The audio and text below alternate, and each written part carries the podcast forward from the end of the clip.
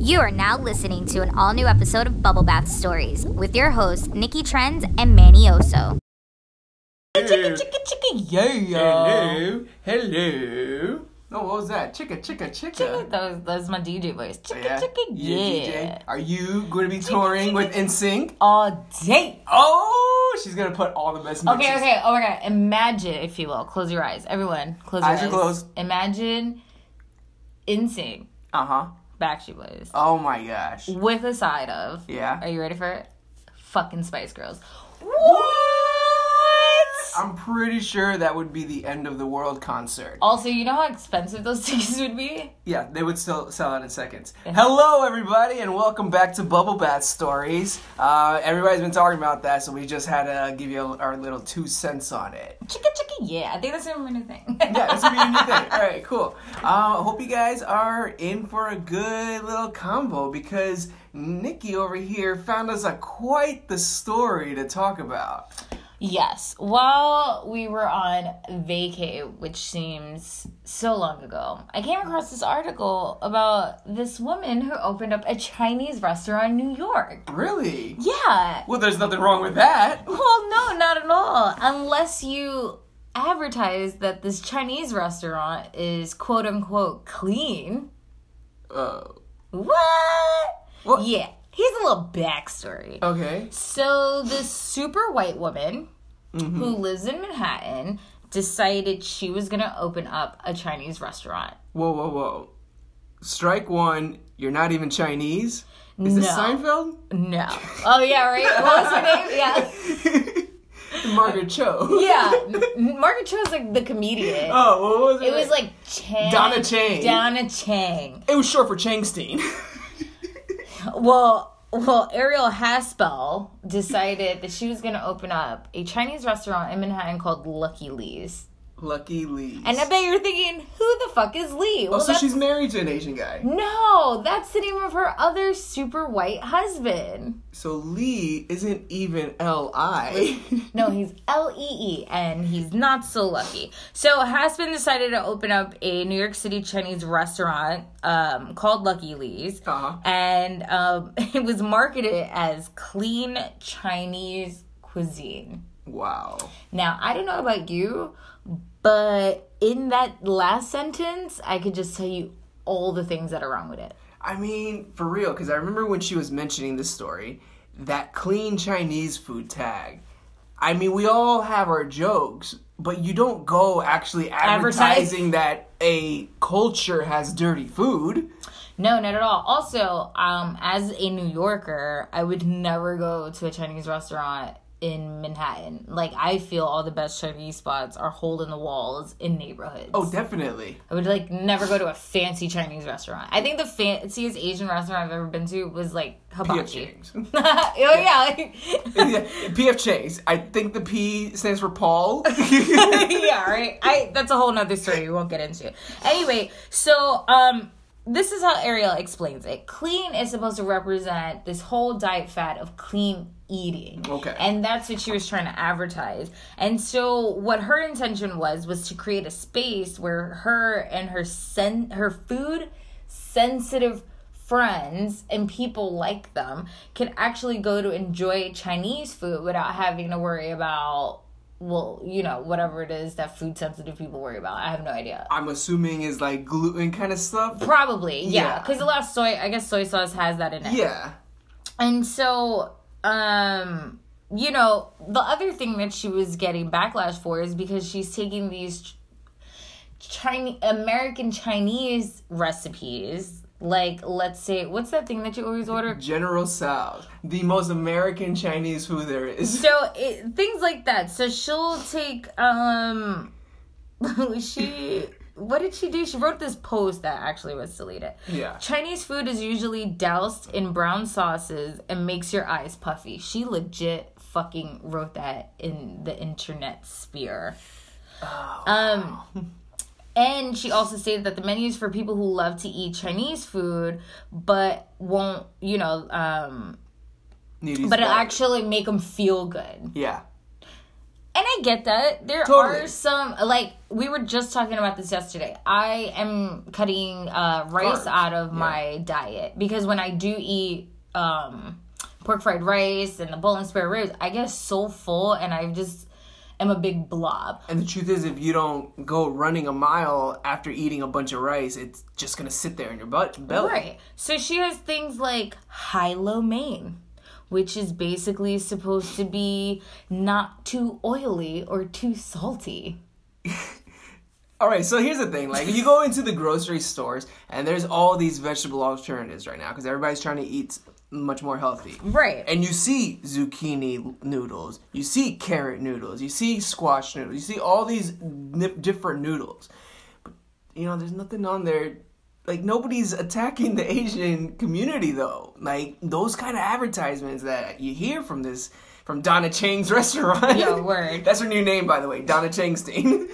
these these this advertisement is like an attack on the culture almost. Absolutely. and you know, it's very imperialistic too. Well, here's the thing. So, food writer Kathy Erway notes that lucky is very synonymous with something awful. So, Lucky Cricket, which is a restaurant that a famous chef opened in like Minnesota, actually, t- like, basically, they say borrowed, but I'm going to say stole two dishes from Chinese restaurants, one in that's from Queens Uh-huh. and one from Virginia. And the whole aura of the restaurant is Hawaiian themed. Like it is tiki central up in that bitch and it's supposed to be a Chinese restaurant. Um she also notes your best friend Gordon Ramsay Yeah. is a part of the problem. He is opening up a restaurant called Lucky Cat. What the fuck? Um, and it's an authentic Asian restaurant with no Asian chef. Now, see that um, Gordon Ramsay's a whole different subject because that guy goes to any kind of culture and says, "Hey, I'm gonna do your food better than you." He's built a whole reputation and a whole career on that. and that's and that's fine for you to be cocky because Yeah. that is your profession. You're supposed to know all angles of it. However, how how can you open up an authentic Asian restaurant with no fucking Asian chef? And I will also say, yeah, he's he doesn't have an agency. He doesn't have that. I get that. But I will say that at least Gordon Ramsay is is sympathetic to I, the culture. I disagree. I don't know because he he'll even tell people like you're doing that wrong. This is how they I, the people I, do it. I disagree. okay. because I think well, how he is on camera and how you are off camera and how you conduct your everyday business Yeah. are two different things. Oh, definitely. this right here is not very. I just. How could you think that you can make traditional Asian food better than a fucking traditional Asian person who knows the culture?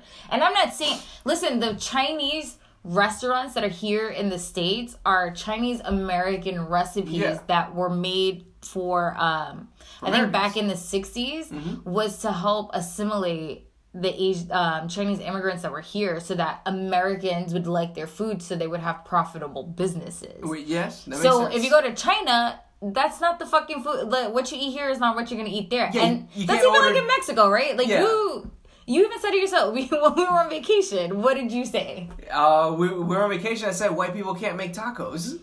We tried finding them, and yo, because let me tell you, I mean, you, you're on something here too, because I I love white people because they make the movies that I like. Let's just let's just face it, because we're gonna talk about that in a second. We're gonna talk about that in a second. But the fact is. When it comes to the food, like I don't think they've ever actually made anything that's theirs. What hamburgers from Germany? Okay, but what pizza Italian? Uh, they messed up tacos for us because they put up they put up Taco Bell. Don't know white person know about eleven herbs and spices for KFC. All they know about is salt and pepper.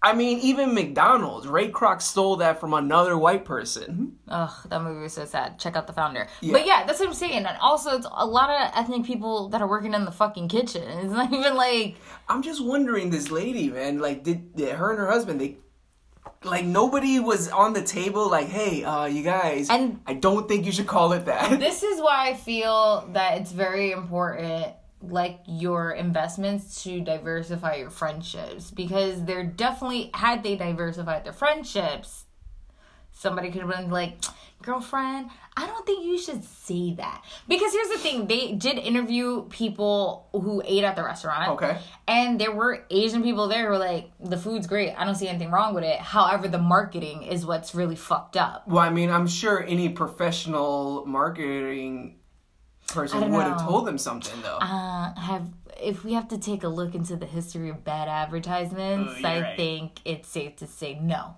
well, hey, Nobody would have said anything. But you know, it's also this whole thing about clean eating. And this is what I found interesting in the article. They're saying that clean eating can be seen as tone deaf about cultural appropriation and race. Okay. Because basically what you're doing is tweaking non-Western cuisine for healthy versions, implying that they're superior Yeah. to the original ethnic foods. So when you replace their lo mein noodles with your zucchini noodles and saying that it's clean eating, or you're insulting the Chinese, the Chinese uh, culture, the Chinese yeah. culture, the Chinese recipe. And it's also just when you say, "Oh, Chinese food is just usually loaded with brown sauce." Like, Honestly, what? that's saying clean eating that is not dirty, like that's just even It's just bad throwing wording. Into, yeah, it's bad wording because it's throwing into the stereotype that people that Chinese restaurants have to deal with when everybody makes these jokes about cooking cats. You know, so. Well, again, why Gordon Ramsay decided to call his restaurant Lucky Cat? Yeah, let's right. fucking think about that for it. Anyway, we want to know what you guys say. Is there such a thing as cultural appropriation when it actually comes to people opening up different kind of restaurant, ethnic restaurants? yeah, who eh, are other cultures? Should they be allowed to open up that kind of stuff? You know, let us know. I definitely want to know what you guys think. Um, however, depending when you're listening to this, you may or may not have gone to see Endgame. Oh God. We're not here to talk about that movie. What we are here to talk about is how difficult it was to find the right tickets, and I'm dragging Nicole to an 8 a.m. showing. on a Sunday. Let me tell you guys in something. on 42nd Street in Times Square. And if, if you've never been to New York, it's terrible. Times Square, I if anybody ever was like, I want to visit New York, what's the best place? I would never say Times Square. And the fact that I worked there and he decided that an 8 a.m. showing on a Sunday across the street from my job was such a great idea. you know, He hates me, guys. You know, you know, months ago, months ago, Nicole came up to this article, and it just got us talking about how um, certain certain couples you may not know how they communicate, but they have their own little ways of communicating. Hashtag love language. Yes, that's exactly what I'm getting at. And the fact that Nicole is willing to go see an 8 a.m., three hour movie with me in the city, in a smack dab in the middle of the city, that's hashtag love language there. And let me tell you guys something. I got my own love language because I got something I don't like doing. But I do it for her. You know? Wait, what the hell is that? Well, I mean, like, there's sometimes where you tell me, "Oh, can you please make me the smoothie?" Your blender sucks, so it takes me a few Well, minutes to make a smoothie. no, oh, you're- no, no, no. Hashtag love language. Oh, what I still do it. It's not a three hour movie. Okay, okay. And here's where I'm going to take accountability because that's the new Nikki taking accountability. When he was asking me, he wanted to buy tickets for Friday at 11 p.m. And I said, What are you fucking crazy? The movie's three hours long. We wouldn't get home till like 5 in the morning because, of course, then the trains would work. then I'm like, I get out of work at 6. What the fuck are we doing for five hours? No way. I said, How about this? Why don't you get a, the first showing on a Sunday? And, And check we'll out the go. matinee. Yeah. What I was suggesting when I said Sunday was a movie theater around our house where we could just take a quick little Uber to. However, this one over here likes the new reclining seats, which are only in certain theaters. So, in my head, I thought to myself, that's what she wanted, and I did it. Didn't even ask her a question. Now we're going to a Sunday 8 a.m. movie in the middle of the city. But also, I only like those reclining things, chairs or whatever, during normal people movie watching hours. At 8 a.m., I don't give a fuck where I am. First of all, I'm still questioning why the fuck I'm at the movies at 8 a.m. It's a three fucking hour movie. Ugh. You guys, listen. He obviously hates me, but I'm gonna do this because I fucked up by not clearly stating what movie theater to look at. So I bought this upon myself. I am excited to go see it. Yeah. Um, I'm I'm just excited to see it because of all the hype that's happening. There's so much glow up with this movie. There like really anyone a part of it is just super amazing. But I'm sure you're gonna get to talk about that on your podcast Oh, into yeah. the Marvel. We'll get we'll get all over that. Um, but the other thing too that I think is crazy is the fact that it was so tough to find tickets in the right situation. You know, right. two seats together that aren't all the way in the front, that aren't all the way over to the side. Like, I mean, it's something I expected, but man, the entire world really is waiting on this. You know. So we're very excited, and we'll definitely give you a very vague criticism of it after we watch it. So be sure to check it out. Check on it out on IG. our page, yeah, on our IG and on our Facebook. We're gonna be putting some stuff up on there, and I actually want to know if you're gonna go see that film. Are you gonna take place in the Endgame challenge? Can you hold in onto your piss break for three hours? I hate him so much, you guys. But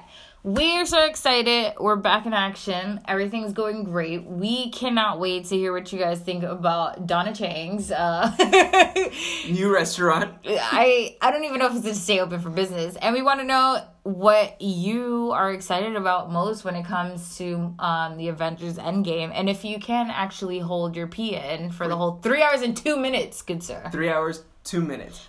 Be sure to follow our pages on IG and Facebook at Bubble Bath Stories. And make sure to follow us personally. You can find me on Instagram at Got No Time for This. And you can follow me on Instagram at Nikki Trends. You guys give us another listen. We miss you. Bye.